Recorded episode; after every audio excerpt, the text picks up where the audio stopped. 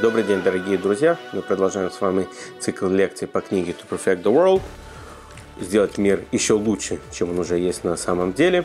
И сегодня мы с вами находимся в, в первой главе, во второй части. В прошлый раз мы с вами приводили примеры от еврейских мудрецов, великих раввинов о важности распространения знания и мудрости Всевышнего среди всего мира, среди всего человечества. Сегодня мы с вами приведем примеры этого, как наши лидеры, наши мудрецы это делали на собственном опыте.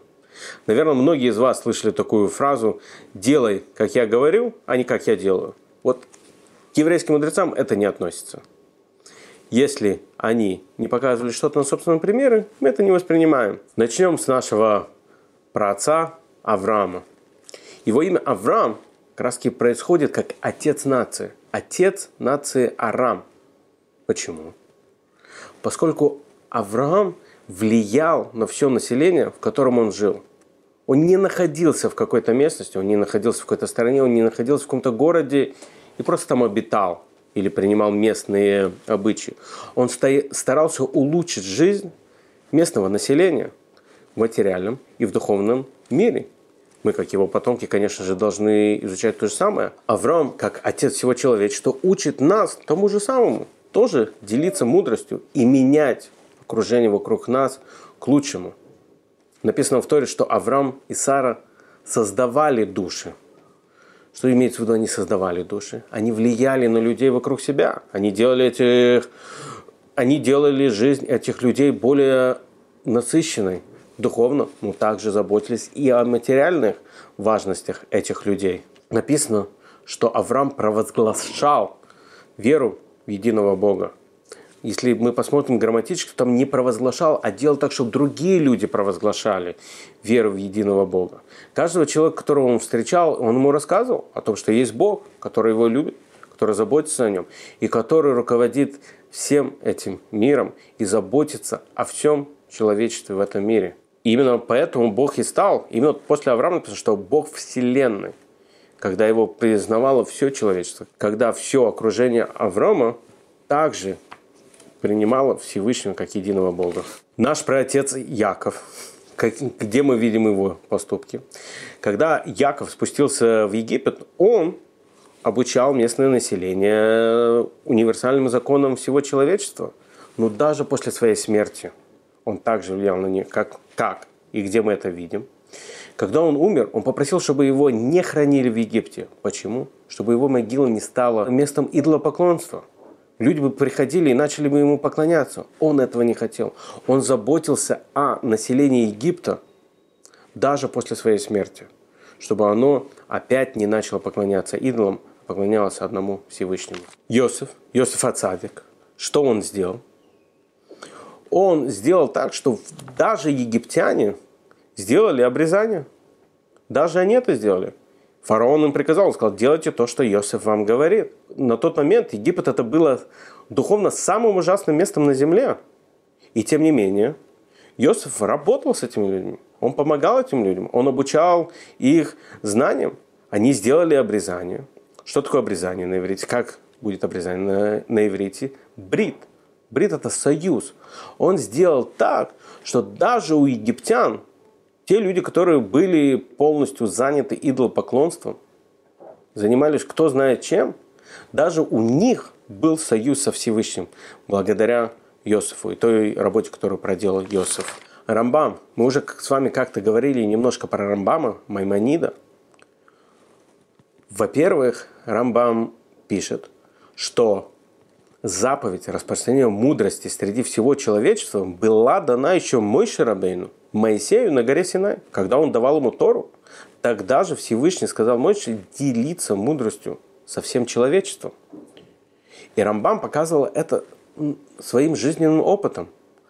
Он вставал рано утром, он ехал к султану, он был личным лекарем султана, потом возвращался к себе в город, и там его уже возвращался себе в город, и там уже сидела и ждала его огромная очередь людей. Со всех уголков мира к нему приезжали. Рамбам это описывает. Он говорит, что до поздней ночи он помогал, лечил людей. Он говорил, когда уже уходил последний человек, у него уже не оставалось сил. Только тогда он уже садился кушать.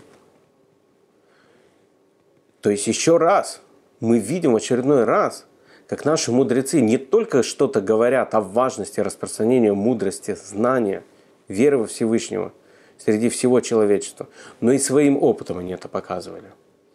И доходит это уже до наших времен, до хасидских великих лидеров, таких как Алтеребе. И мы видим это в Любавичке для которых также было важно распространение духовности и помощь физически всем народам мира, всему человечеству. Каждое воскресенье Любавический Рэбе, Равин Менахем Эндл стоял и раздавал доллар каждому человеку, который к нему подходил. Для чего? Рэбе объяснял, что когда встречаются два человека, должно быть что-то полезное для третьего человека. Соответственно, давая доллар этому человеку, он давал его на благотворительность, чтобы помочь еще кому-то. Когда Рэбе исполнилось 90 лет, в этой очереди стоял журналист из Торонто, из Lifestyle Magazine. И спросил у Рэбе, Рэбе, вам исполняется 90 лет. Что вы можете сказать, какое сообщение, какой месседж вы хотите донести до людей? Рэбе объяснил, что число 90 – это гематрия буквы цадик на иврите. Что означает цадик? Праведник. Тем самым это показывает нам, что любой человек может быть праведником. Тогда корреспондент этого журнала спросил у Рэба еще раз, а какое сообщение, какой месседж вы хотите донести до всего человечества, до всего мира? А если позволите, я зачитаю то, что сказал Рэбе, постараюсь вам перевести. Мой месседж, мое сообщение, послание – то же самое.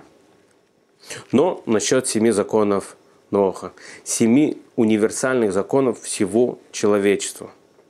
Точно так же, как митвы, заповеди были даны на горе Синай через Моисея, точно так же и все эти заповеди были даны Моисею на горе Синай.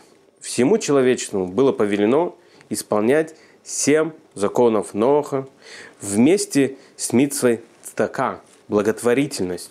Поэтому вы можете написать целую книгу об этом, говорит Рэбе этому журналисту, о важности благотворительности, о важности изменения мира к лучшему.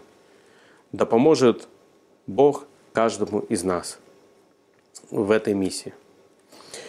Сегодня мы с вами заканчиваем вторую часть первой главы, в которой мы с вами увидели на личных примерах наших мудрецов, наших лидеров. То есть они, это не просто были пустые слова, которые они говорили о важности распространения знаний, важности распространения мудрости среди всего человечества, а они своим примером, очень часто, как мы это видели по Рамбаму, даже шли на самопожертвование ради того, чтобы помочь, ради того, чтобы обучить всех людей, все человечество. До новой встречи.